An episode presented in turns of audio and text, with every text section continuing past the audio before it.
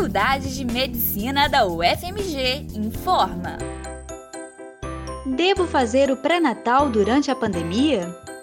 A rotina de pré-natal ela não deve ser alterada né, frente à pandemia da Covid-19. O pré-natal ele é fundamental para garantir o bem-estar da mãe e do bebê. Então, a paciente ela deve ir às consultas de pré-natal. Os exames que são solicitados pelo médico serão aqueles exames que realmente são fundamentais para a garantia né, da assistência obstétrica, então eles devem ser feitos. As consultas nós estamos marcando com um intervalo maior entre uma e outra para não haver aglomeração, maior número de pacientes esperando, assim como os nossos exames também estão sendo feitos assim, né?